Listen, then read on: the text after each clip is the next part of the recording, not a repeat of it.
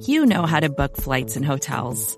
All you're missing is a tool to help you plan that unbelievable travel experience. That's why you need Viator. Book guided tours, excursions, and more in one place. There are over three hundred thousand travel experiences to choose from, so you can find something for everyone. And Viator offers free cancellation and twenty-four seven customer support for worry-free travel. Download the Viator app now and use code Viator ten for ten percent off your first booking in the app. Find travel experiences for you. Do more with Viator.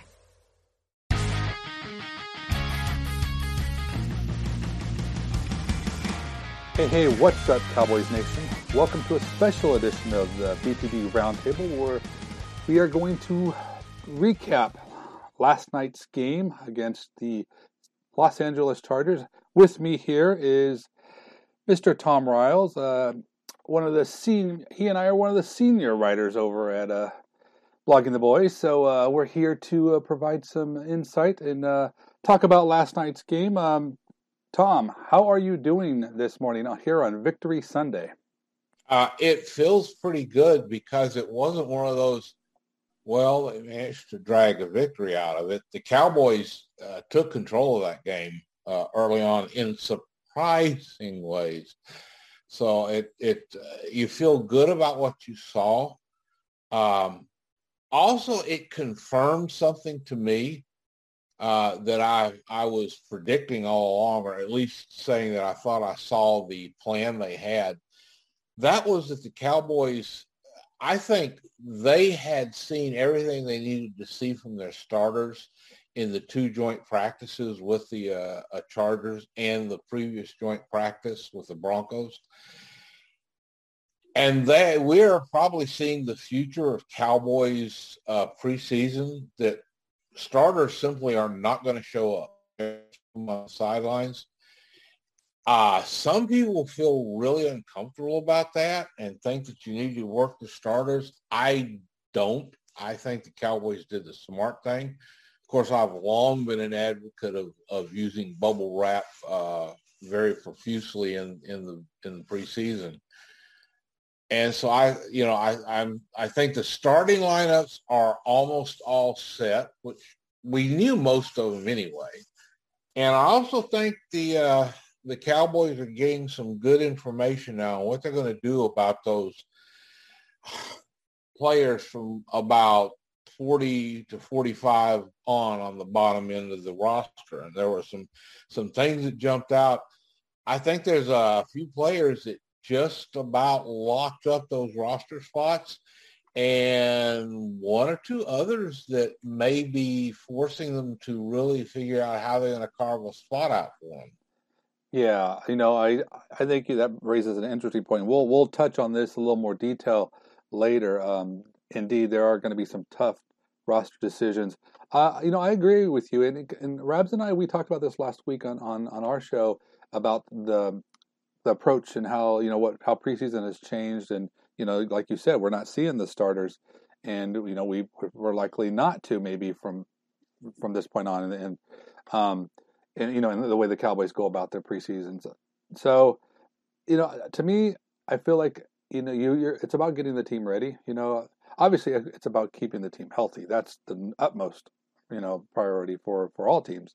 Uh, but you, you know, the, the second thing is you want to get teams, you know, you want to get players ready, and and um, you know, there's just certain players that just don't need reps. They don't need reps. We should never see Ezekiel Elliott. We don't need we don't need to see Dak Prescott. You know, Tyron Smith, all, all the veterans and stuff. Um, you know, some of the younger ones, it's a little different, even if they are, you know, more your starters, like obviously Tyler Smith's a good example of that. We we need to see him, and um, he's projected to probably be our, our left guard. So, yeah, I mean, you're right. We're not seeing the starters, and we're see, getting a really good look at a lot of the other players, like you said, from, from you know, the second team on.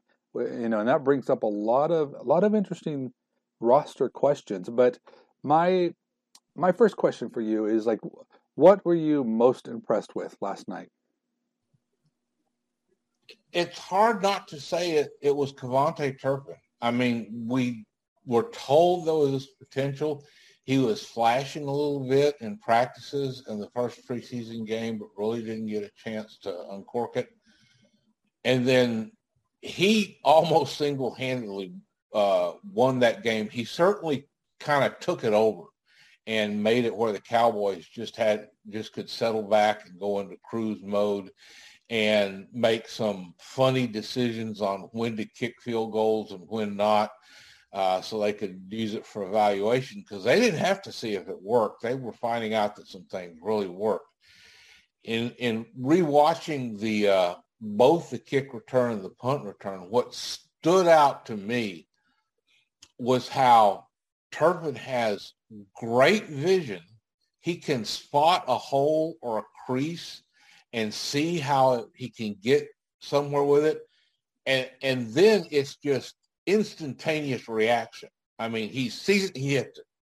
Uh, it's, it's for a guy that has been sort of in and out of football for four years, trying to get into the N F L after his unfortunate uh, legal incident. You know, he, he was uh, charged in something that was very unpleasant. But he, the hope is that he has remorse, that he is reformed, that he's not going to be that kind of a person going forward. I'll say no more about that. But to see somebody that was that comfortable, that quick, uh, you know, we knew he was fast, but he was just moving at almost a different speed on, on a couple of moments of those things. You can't depend on kick return and punt return scores. But if you got somebody who's consistently going to give you some yards in that role, which I think Turpin clearly will, you're gaining some of those hidden yards that uh, Bill Parcells used to talk about. And I think that was great to see him actually break out. And a hidden thing, in preseason especially, but the regular season as well, so many long returns like that get called back on a, on a, an infraction, and there were no flags on either of them. Given the struggles they had the first game and the fact that the, the offense and defense still had too many penalties, that was kind of impressive to me that they've got those special teamers paying attention, not making the illegal blocks, and letting the play stand. Yeah, I think that brings up a great point, because I watched those I watched those plays probably maybe five times. Look, and one thing that really stood out to me is, especially on the kickoff return, is the how well the blocks were executed.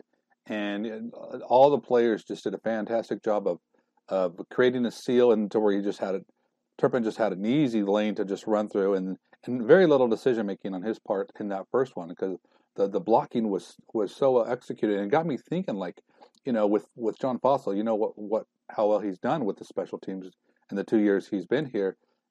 We, you know, we didn't see it. We, we Pollard obviously had, you know, had had one kickoff return in the in the Raiders game last year, and and that was just Pollard down the sideline, all, all Pollard. Uh, but we, we really haven't seen a lot of big plays from the kicking game. But I wonder now if you have a player like Turpin who is really shifty and elusive and, and has that that uh, that pure speed, if that combined with with Fossil's special team, you know, the, you know, the blocking ability of the Cowboys, that maybe that this could turn into be something, you know, something legit for this team, because it's it's just something we haven't seen. And you know, we I guess we haven't, it hasn't really been tested, because we haven't had a player like this to, you know, to to run through those lanes. So it makes me curious, like, what what do we really have here? I mean, you know, I know Turpin is a really fast guy, but I mean, maybe Fossil's got, you know, a really good uh, a really good group, the guys that can really create lanes, and now we have a player that can exploit that. So, you know, it, it makes me excited, uh, you know, for. for the return game. I mean, for I think it's it's been a while really since uh, we we had that level of excitement. And um, I remember we were got a little excited for Ryan Switzer, but that didn't last very long. He did have a punt return, I think, on Thanksgiving for a touchdown, but since then, really not a whole lot. So I think this is going to be different for the for Cowboy fans, because this year we're actually going to be excited every anytime that uh, a kick's going to be returned. So I definitely agree with you there. Um, you know, another thing too, I was going to ask you, and you know, we're we're kind of going to get into this as we kind of break down other things, but with with Turpin, I think most people were were just penciled him in, and basically because no one else was was returning for the Cowboys, so there's no competition really. So he, you know, he's seen as a roster lock. But what does this do for the Cowboys wide receiver group? I mean, what what is your feeling there? Because I'm I'm going down my list, Tom, and there's a lot. I don't who I don't know who I'm who I would uh, leave out. So, you have any thoughts on what this does for, for the receiving corps? I think it forces them to have to carry six. Uh, because I don't know, I mean, how else do you carry Turpin? He's going to cost you, he's going to be one of those trade-offs where, okay, we have to carry him as a wide receiver, but what does that mean we don't carry? Because we prefer to carry five. Uh, will he wind up pushing one of these other guys that has been coming up uh, off the roster? Will the Cowboys be forced to do that? Will they go short somewhere else? This may, you know, really lock them into only having three running backs, uh, even though there could be an argument made that they should carry four. Uh, it, it is. I was, I'm glad you went to that, because that's exactly where my head was, talking about what this is going to do to the uh, roster decisions. And, and it trickles down. I mean, do you steal a, a spot from the defense? Does it cost somebody over there? So you've got Turpin, who is, you know, it's it's almost like maybe the Cowboys ought to look at it as they've got two special teams guys now, because uh, uh, uh, C J. Goodwin, I think, is going to make the team again. Somebody talked about how even, you know, on a play where they didn't have a return, Goodwin was down there. He was the first guy down there, and, and he just, I think he is Fossil. One guy gets to claim, but It is it is a roster problem. We've only got the fifty-three spots. How do you allocate them? What's going to happen with Michael Gallup? Are they going to try to take him off of P U P and just carry him on the roster for a couple of weeks because they think he's going to be ready to play in week three or four? Yeah, uh, wide receiver is going to be one of the most interesting decision areas, and there's a ton more. You know, you're going to want to carry how many – defensive linemen can they manage to carry, because nobody's hurting themselves on the defensive line.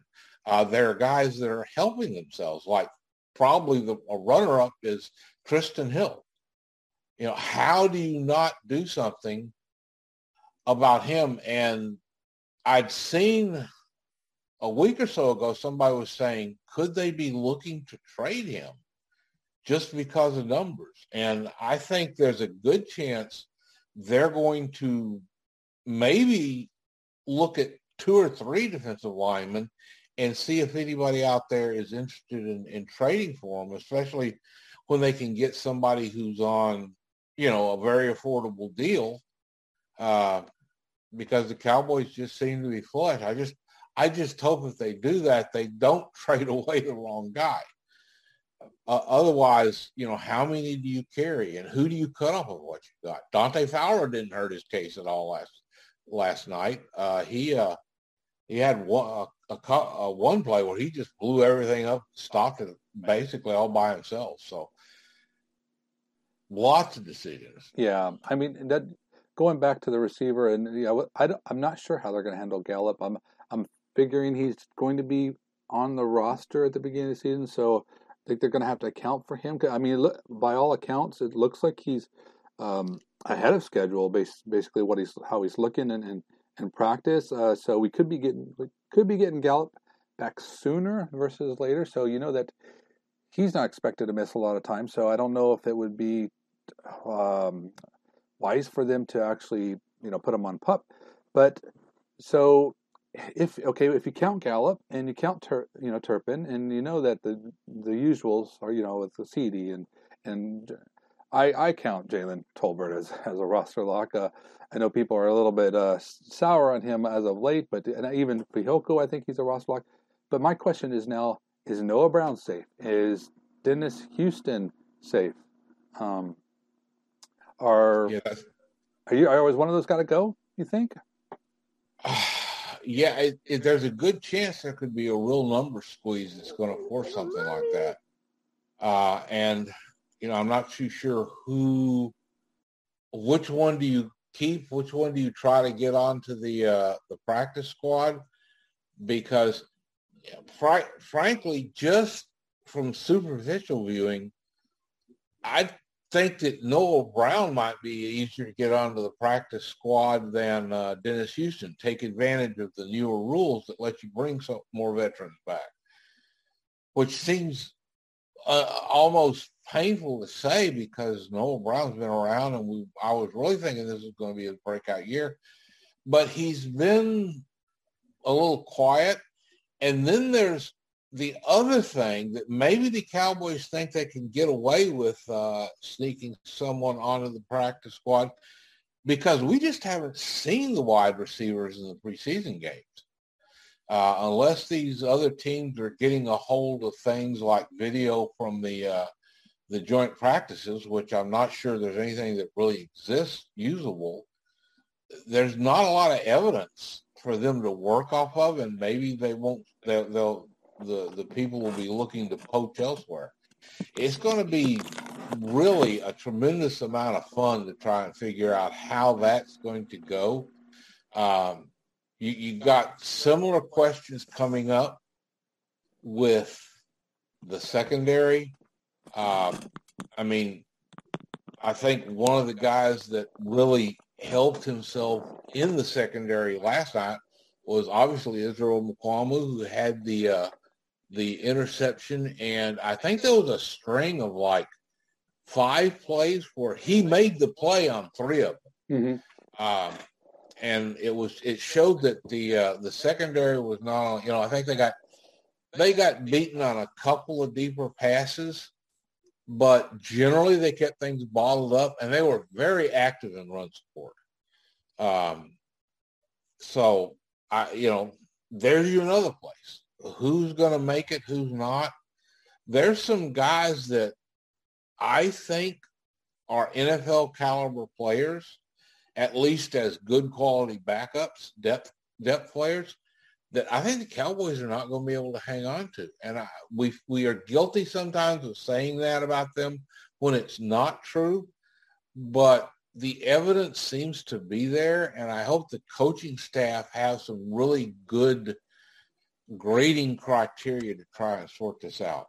Yeah, I I don't know what that criteria is going to be because, like, you know, th- talking about, like, the defensive tackle position group or the defensive line in general, you know, it's how are you going to keep a player like John Ridgeway, who's probably your weakest of, of all the guys that they're, you know, likely to keep or, you know, that are, have a chance to make the roster. Uh, uh, Ridgeway, do you keep him um, over a player like, you know, Carlos Watkins uh, or then, you know, like the same thing with Terrell Basham is like, uh, is, is Terrell Basham somebody you're going to keep because There's there's just so many good players that are, are performing. Um, like I mean, to me, I, I really love Quentin Bohanna. I think that he's just such a, a space eater. You know, I don't, yeah. One thing that I really enjoyed about watching the game and I, is the, the linebackers had clean shots. Like whether it was Jabril Cox or Luke Gifford, clean shots on, on players because the defensive tackles were doing their jobs. So uh, very very impressed with with. The interior line play. Uh, the Cowboys' run defense had just been outstanding in both these preseason games. And yeah. uh, but what does that mean? I mean, is like Ridgeway, people say, well, there's no way he would make it, you know, he'd get claimed, but, you know, would he? I mean, I mean, could they sneak him on the practice squad? I mean, I, th- I think Ridgeway would be an excellent one if you want to sneak someone onto the practice squad because I'm like you. I don't think the evidence is out there about him. And I think he may be a player that needs another year to develop and might be a great target for that and have him handy in case you need somebody because the interior of the defensive line is, you know, we talked about how last year the safeties were the best we'd seen in forever. This year, I think we're going to be saying that about the interior of the defensive line. We just haven't seen these kind of uh, man-eaters up front. Uh, and, and, the run game in general from both directions. That was, we didn't see a lot in the passing game because the Cowboys were so successful with, with the run, both when they had the ball and when they were trying to stop the ball carrier. Um, that is really encouraging because it reflects on the line. And the interior of the offensive line was doing a great job. Somebody mentioned that they were running a lot to the left, uh, which means they're running behind Tyler Smith. That's great news. I think they are, uh, I think that we're going to see Tyler Smith definitely be the day one starter at left guard. And uh, then they're going to have, you know, they're going to have some real questions on backups because a guy who didn't have a great night was Josh Ball.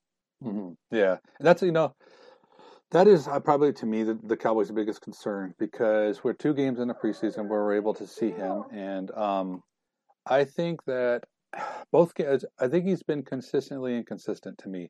Um, there you go. He's he'll have some plays where he does okay, um, but there's other times where he just seems like a little bit off balance. And when he, when he has to move, you know, he's a little bit, you know, kind of tilting forward, and he he's he'll he'll whiff, and then the guys will just get right past him. And so there's just there's times where Josh Ball is complete a complete liability in the play. And of course, that is that's very concerning. And you know, I don't know if if we're at a point now where the Cowboys are like, okay, well, we had we saw him for two games, we got what we wanted, and then now it's time to, um, you know, bring in a veteran. And you know, and, and I think we're all hoping that happens. But I am very scared if this is what the Cowboys are going with as with their reserve. I see nothing good from anybody else, and. You know, like uh, uh, Avante Collins, I mean, I would hate for him to have to see time playing. Uh, you know, we're uh, hoping to see a little more from Isaac, and I think he's he's doing a good job. But I would I would be scared if he was, you know, mm-hmm. per, you know, t- responsible for yeah. protecting Dak.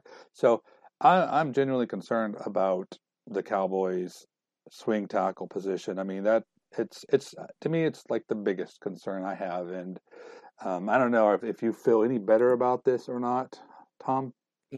I I wouldn't say I feel better. I do believe that we're going to see them sign someone after the uh, cut down to fifty-three.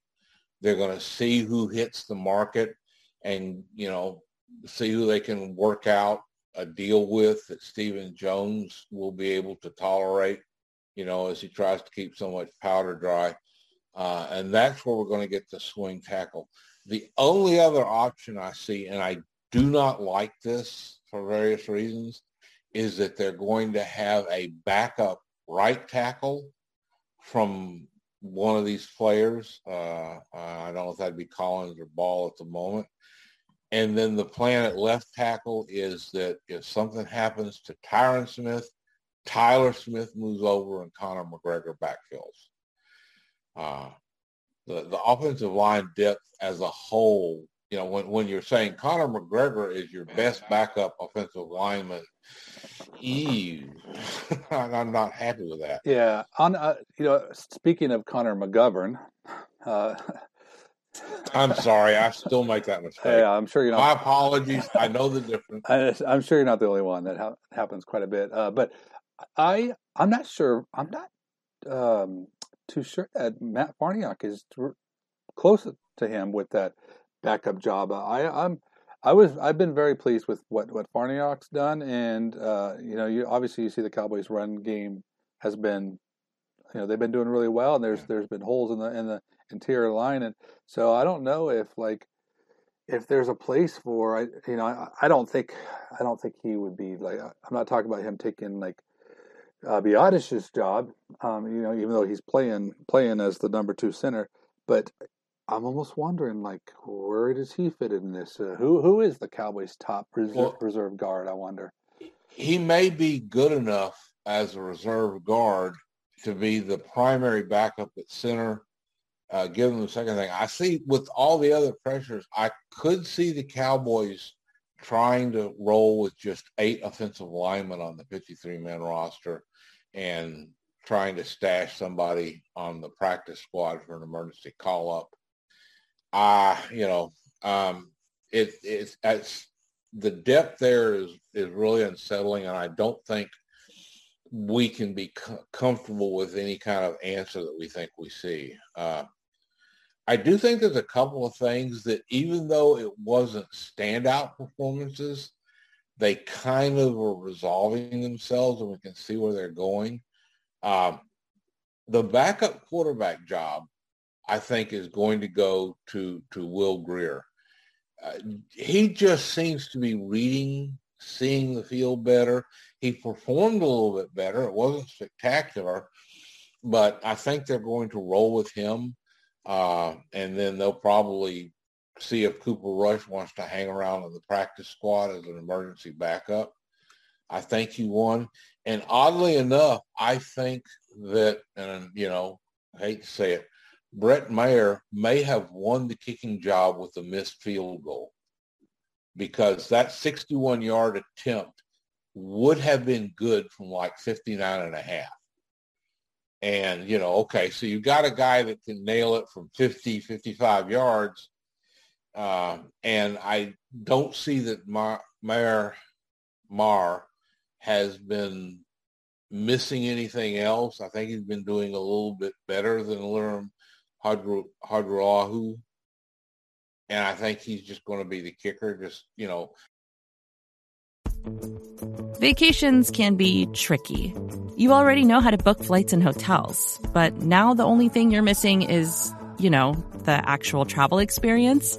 Because is it really a vacation if you're just sitting around like you would at home? You need a tool to get the most out of your time away. That's where Viator steps in. You can book guided tours, activities, excursions, and more in one place to make your trip truly unforgettable. Viator has over three hundred thousand travel experiences to choose from. Everything from simple tours to extreme adventures and all the niche, interesting stuff in between. So you can plan something that everyone you're traveling with will enjoy. Real traveler reviews give the inside scoop from people who already been on the experiences you're considering, so you can plan with confidence. Free cancellation helps you plan for the unexpected. And twenty-four seven customer support means you can travel worry-free. Download the Viator app now and use code Viator ten for ten percent off your first booking in the app. Find travel experiences for you. Do more with Viator.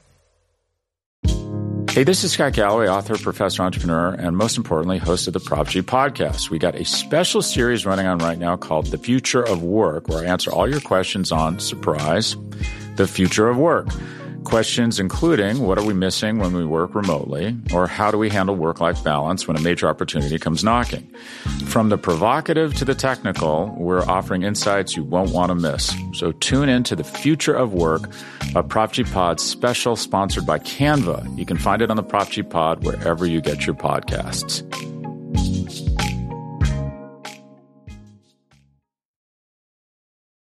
Yeah, I honestly, with with the kicker position, it's to me, it's like a coin flip. I there's things about Brett Maher that I like, and there's things that, that, about Hadralahu that I that I like. I think, um, yeah, I mean, it's good to see that that that uh, Maher still has the leg, uh, you know, and uh, you know, when they were lining up, you heard the announcers like talking like, well, "What are they doing?" And it's like, "Well, we know what they're doing because you know we know Maher has the top three longest field goals in Cowboys history. We we know that we know what he's capable of." Um, little disappointed to see that he lost a little bit of that leg. Um, I, I think I, I probably would have. I think I have a different opinion. I think I would have been a little bit happier to see the him the distance be there and just be a little bit off because, you know, does he has he lost a little bit in that leg? Does he not no longer have a sixty plus leg? I mean, I don't. Because if that, if he doesn't, then what good is he to us, really? I mean, I think I'd rather go with uh, Liram in that in that scenario. So I don't have, I don't know, Tom. I to me, I, I think I've stopped caring about it. Um, I've talk, I've talked to enough people that they don't seem to care. It's like, you know, if you don't got one of the top six, six or seven kickers, then you you then you all the teams have kicking problems, you, and you got to go in each week facing the possibility that the, your kicker could could mess things up for you. And, and with Garibay, it was like, well, let's see what he has. Maybe he could be one of those guys that works himself into being one of the better kickers in the league. And then, of course, when that didn't work, now we're back to It doesn't matter how we play it. From this point on, we're going to have a shaky kicker situation. And I think we're just going to have to try to learn to to live with that. Um, yeah, it's, I'm kind of on team flip a coin too. Um, but I, I this is this may be my own weird way of approaching things. I'm not unhappy with the team not thinking they can roll out and kick a, a fifty-nine, sixty-yard field goal at the end of a, a game. I want them to be pushing to get in closer. I, I don't, you know, I think there were times we saw when they somehow expected uh, Zerline to, or somebody to go out and nail a fifty-seven-yarder, and they didn't seem very aggressive at getting much closer. Right. Well, the Chargers game last year, I think week two, we saw an example of that, and we had to rely on Greg to knock a big one through. Um, yeah, I agree. I, you know, going back to the quarterback situation, to me, I feel like that's almost a coin flip too. Because, and the reason I say this is I, I'm with you. I, I like Greer more, what I've seen, because uh, he has that playmaking ability. Where I think Cooper Rush is about as vanilla as you can get, which it's that's not a bad thing for a backup quarterback. You you vanilla's fine. You can do you know you can add, a lot of good things can go go with good with vanilla, but. Um, The thing that the thing that worries me, or, or that I wonder about, is last year I didn't. I figured Garrett Gilbert was going to be the quarter.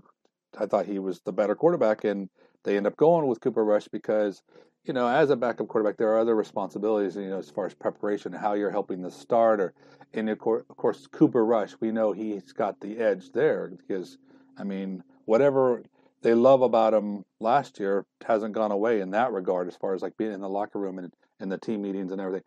But, I mean, I feel like Greer's the better guy. It's a short sample. I mean, I've never seen him. This is it. This is the only time he's played for the Cowboys in any type of game action. So, I mean, it's tough to get too big of an opinion about it, but I definitely like what I see from Greer more, but that doesn't mean I'm going to be holding my breath that he's the guy they choose. So, I don't know. And yeah. And then that, maybe it'd be nice to have both of them, but then that, then again it comes to the the the, the problem of you got you got to make some tough cuts, and you can't be just have going going deep at every position if you want to keep four running backs. Because I can't distinguish between Rico and, and Malik Davis. To me, they're they're very comparable. I mean, do we do we keep four or do we keep two and just go pick up one of those guys when if if something were to happen to Zeke or or, or Tony Pollard? Uh, so, I mean, that that's a tough decision. There's a, there's so many of those type of decisions that the Cowboys have to deal with. But I wanted to talk, swing things over to, to the defensive side and talk about another area that concerns me, that I feel like the decision is starting to get a little easier, at least from this fan, but you may feel differently. Tom, tell me, does Nahshon Wright make this team? Does who? Nahshon Wright. Oh, Nahshon. He, I mean, is he maybe the the guy most clearly on the bubble? Is he that fifty-third, fifty-fourth guy, you know, who's, who's just barely clinging on? Uh, and the answer is, yeah, he could be. He is, he's not really showing out. Uh, I, I definitely think Deron Bland has moved ahead of him. Uh, and I, I, you know, I just, I mean, I'm, I'm really not sure that they're going to be able to afford to keep, uh, keep Nahshon. And I don't really know that they need to, if you really get down to it. I mean, you, you look at the cornerback room, uh, you know, Kelvin Joseph hasn't shown, but he's shown some progress. And right now, if you said, okay, you only get to keep one of Joseph or Wright, based on everything we've seen, I would be comfortable with them keeping Joseph. And you throw in Bland, now you've got five corners. Uh, then again, are you able to go and only go six? Because uh, Mukwamu can actually, it looks like, step up and play a little, uh, you know, play a little nickel, cover a tight end. And I definitely think he did a lot to cement his role. Uh, Markquese Bell didn't have a outstanding game, but I think he had a good game. So, you know, your cornerback room is filling up rapidly. Um, and if they, you know, if they're going to keep Donovan Wilson, uh, Wilson's just been kind of quiet. He hasn't been, I haven't heard anything bad about him. He just hasn't had much in the way of standout. And I think they're probably, yeah, I, I don't know that he's even played in the preseason games. I haven't gone back and looked at the snap count. So, um, I'm, you know, I'm not sure exactly how that goes down, but yeah, I, I don't have Wright as any kind of firm hold on uh, a roster spot. Yeah. I think that the issue with Wright, and I think there was a couple plays where he actually made, I want to say made good plays. They were actually two really bad plays when, when you look at the results, but they were his two best plays. I mean, and that was the, the deep pass that he gave up. The coverage was actually pretty good up until the very end when he just kind of, he got his head turned around, but then he, he got, he, he, he turned into like a five eight cornerback. He just like, he was low. He just, he wasn't in good position to actually leap up or put his hands up to make a play on the ball. So, so the pass got completed, but outside of that finish, he actually, the coverage was really good. And then the second one is the one where he actually knocked the ball down, and, and this is where I think he does best is is he closes in when he's playing downhill, you know, go running forward. But he got there a little too early, and you know he he's a big lengthy guy. So if you get those arms around a guy, whether you whether it's you got there early or not, you're gonna you're gonna get that call against you a lot of times. So so two of his best plays actually turned out to not be great plays for the Cowboys. Um, I really don't see a place for. I mean, if they can utilize the one strength he has, which is his length, to you know, to, to be swatting down balls when he is in position, then what what good is he? And you know, if you look at a player like Mukwamu, who's they you know converted to safety and stuff, he did a great job using his length. You know, he he had that. It actually didn't have the tackle in the backfield, but he caught created the tackle for a loss in the backfield by getting those long arms around him and kind of swung him around, and then. Um, And then the, the defense did the rest, and, and then he had the pick, and then he also later on in the game he came in there and he he knocked the ball out of a player that I think um, you know, they got past they threw the ball past Joseph, but the Mukwamu came in last second and was able to jar it um, jar it away. So uh, I mean, so there's an example of of a player using that length to his advantage, whereas Nahshon Wright's done none of that. I just don't know what kind of value he has. Kelvin Joseph to me. I've never been high on Kelvin Joseph, but he's still a lot of times really close to the ball. Um, you know, he is faster. He's got the playmaking ability. Uh, I, I feel like there's, I feel like he's a better corner. Um, Bland, I think he's done a great. He kind of reminds me of rookie Anthony Brown, and it could be that he's wearing Anthony Brown's old number. But I got you know a late round pick. You know, people are like who you know, and then but he had the traits, and then. You know, Anthony Brown had a, had a surprisingly good rookie season. Um, so, yeah, I mean, Bland to me is their top reserve corner, um, and I and I think Joseph. I know the love has kind of fallen for him, but I, I think he's still good enough to make the team. Nahshon Wright, not not so much to me. I don't I don't see the reason of going long with corner when you don't have a talent to justify it. And I don't think you do. So to me, I think it's I don't see him making the team. Uh, Yeah, and I think it's I think Mukwamu is the guy who actually is going to have basically take the spot because I think there's we know the Cowboys look at safeties as as kind of interchangeable. They're not really heavy into the free versus strong safety designation, and that may actually bleed over into the entire secondary where they're if they've got somebody like a Mukwamu um, or curse, you know, they're, they're, they're not afraid to use them uh, in a different role where they're up covering a tight end or uh, one of the bigger receivers or something. Right. Yeah, that's a good point. I mean, I mean, I know like Curse and, and also Donovan Wilson are are better down at the line of scrimmage, um, but Jaron, he's he showed some really good coverage uh, ability last year. Malik Malik Hooker is a good coverage safety. So yeah, I totally agree.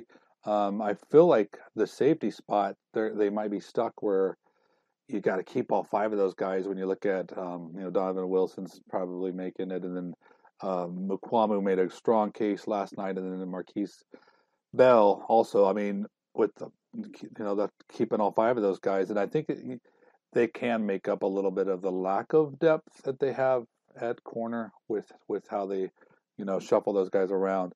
Are there any other positions that stood out to you, whether it's negative or positive, that, you know, just kind of like you were a little bit that you learned something from? Uh, I thought Javril Cox helped him, his mm-hmm, case. Mm-hmm. I think he had a real solid game. You know, he, he was injured last year. It looks like he's coming on and is, is solidifying his spot as, as for some depth at linebacker. Uh, so, you know, up until they they went out and uh, got got them some help there by signing Anthony Barr, uh, I was a little worried. But with Barr, with Cox stepping up, uh, you know, how deep will they go? You know, because uh, Micah Parsons is going to be spending a lot of time visiting with the uh, pass rushers.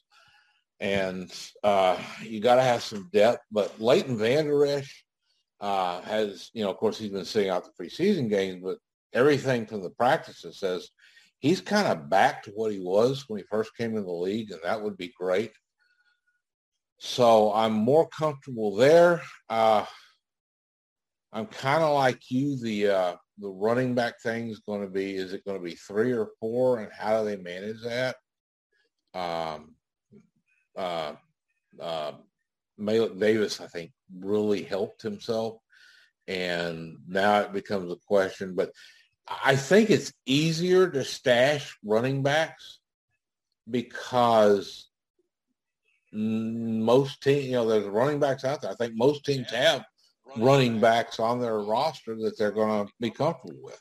Yeah, I I totally agree there. I mean, As much as as much as I like uh, Malik Davis, and by the way, if you go back and look at that Turpin kickoff return, pay particularly attention, close attention to Malik Davis and his block that he had on that too. So having that extra special teams value is certainly one way to punch a ticket to, to make the team. But I do feel like Malik Davis and probably even Rico is someone you could you could release and stash on practice squad and, and feel like nobody's going to come after them. Um, and And if they if they did, they took one. They take one of them. You know, you're probably not losing the, both of them. I mean, like, so I'm.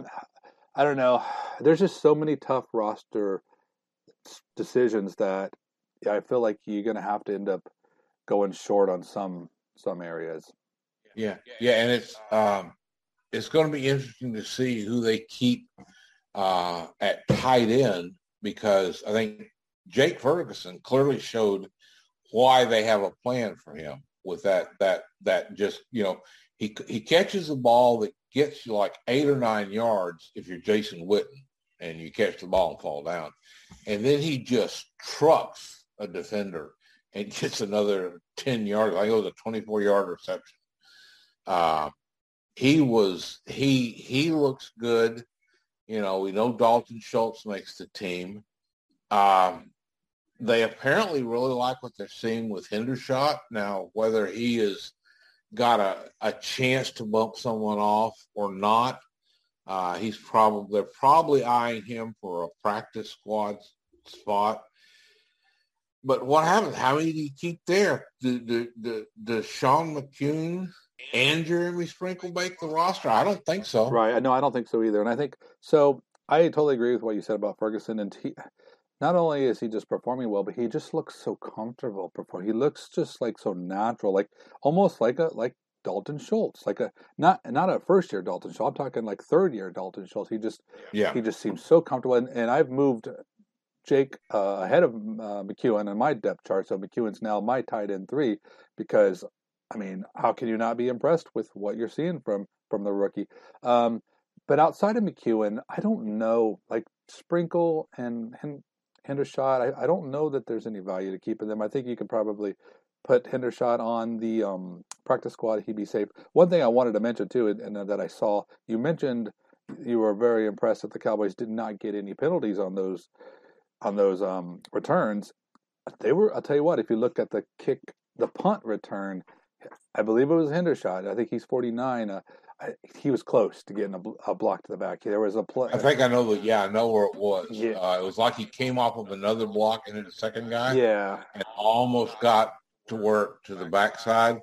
And I, you know, I looked at that like, yeah, uh, yeah. I, I do, I do think that we don't need, we need to be cautious about the fact that they improved in penalties. Because if you'll notice, after that first drive of the second half, they didn't get any more penalties, which is weird for a preseason game. Usually the penalties get worse, but there were some plays where I think they swallowed the whistle too. So this was just a different officiating crew with a different approach. And we need to be careful how much we read into that. They still need to work on penalties. Yeah, I, I mean, I, I don't have a lot to say regarding the penalties because preseason football, you know. But I, I will say this. I, I do not like seeing Tyler Smith continue to get flagged. And I do not like to see Sam Williams getting personal foul penalties, which is what his bugaboo in college. I mean, he got a lot of those. I think this week, yesterday, it was illegal hands to the face, I think is what he got called for. And I think he got called for a roughing the, in the week prior. But, I mean, he's getting he's out getting one a game. And, you know, they, he can't be doing that. So that that kind of bothered me a little bit. Um, but other than that, the penalties, not not too concerned about it. Um, but, Tom, as we wrap this, this show up, I wanted to ask you one more thing. I'm going to close this up here. And what are you hoping to see in this next week from the Cowboys? Is this any any type of Uh, personnel decision? What what do you want to see before we, you know, wrap things up with our final preseason game against the Seahawks? I would love to find out that they're at least talking to people out there. Uh, you know, ta- offensive tackles. Uh, maybe keep an eye out on wide receivers. Uh, but I don't think that, I think that this is weird because I kind of look at this as we've gotten a lot of data. I feel like I've got a, a pretty good feel for what the staff is doing.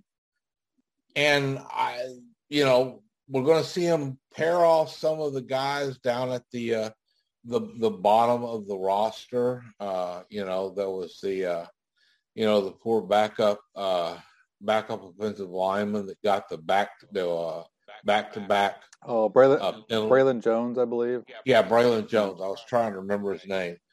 Uh, you know, he's likely to be one of the guys cut. Yeah. Uh, yeah. But you're not sure because you don't really know how they're thinking about it. But you know, we're going to drop five more guys, and then you know we'll see who the other twenty-seven guys are going to be. Uh, after the game. And I think that last preseason game is just going to be, maybe they've got two or three decisions that are going to be based on that, but I think this is mostly just to give these guys a shot that are likely not going to be in an N F L uniform in the future. Yeah. No, I give them a moment of glory. I, and that's going to be about all this is. Yeah, I agree. I think there are some play, like, I don't know what they're going to do between Luke Gifford and, and Devin Harper. I, I don't think they both of them make it. And, but they both could, could be roster worthy, but we could see that answered and pre, you know, we could see, see what yeah. kind of push Harper did. And there's a lot of those other types too. Like you just, you know, some really key roster battles. I totally agree with you. What I'd like to see is them do something swing tackle wise. I don't know if I feel comfortable waiting to the, you know, the uh, week one, when the beginning of the season, when you're, and then just kind of scouring, because I feel like you're, it's a little risky. I mean, I hope they have a plan. I hope, I hope they have this all worked out. Maybe they've just been talking to somebody on the side. It's like, you know what, just, you know, we're going to sign you, but, you know, just give us, give us a little bit of time, and then like, and all, all this worry is just from our end, and then they, they, they have it all figured out. I hope that's the case, because if they do go into the regular season and Josh Ball is the only thing protecting Dak, you know, and if, if Tyron were to get hurt, then this could be one of those seasons that, you know what, it's, it could not go well. So that's what I'm hoping for. If, uh, on that, I would say if, if if there was one thing I think they should do, but that I have no confidence they're actually going to do, I would be looking at every team out there that is rich at an offensive tackle talent, but hurting on the defensive line, and just look at finding a player for player swap.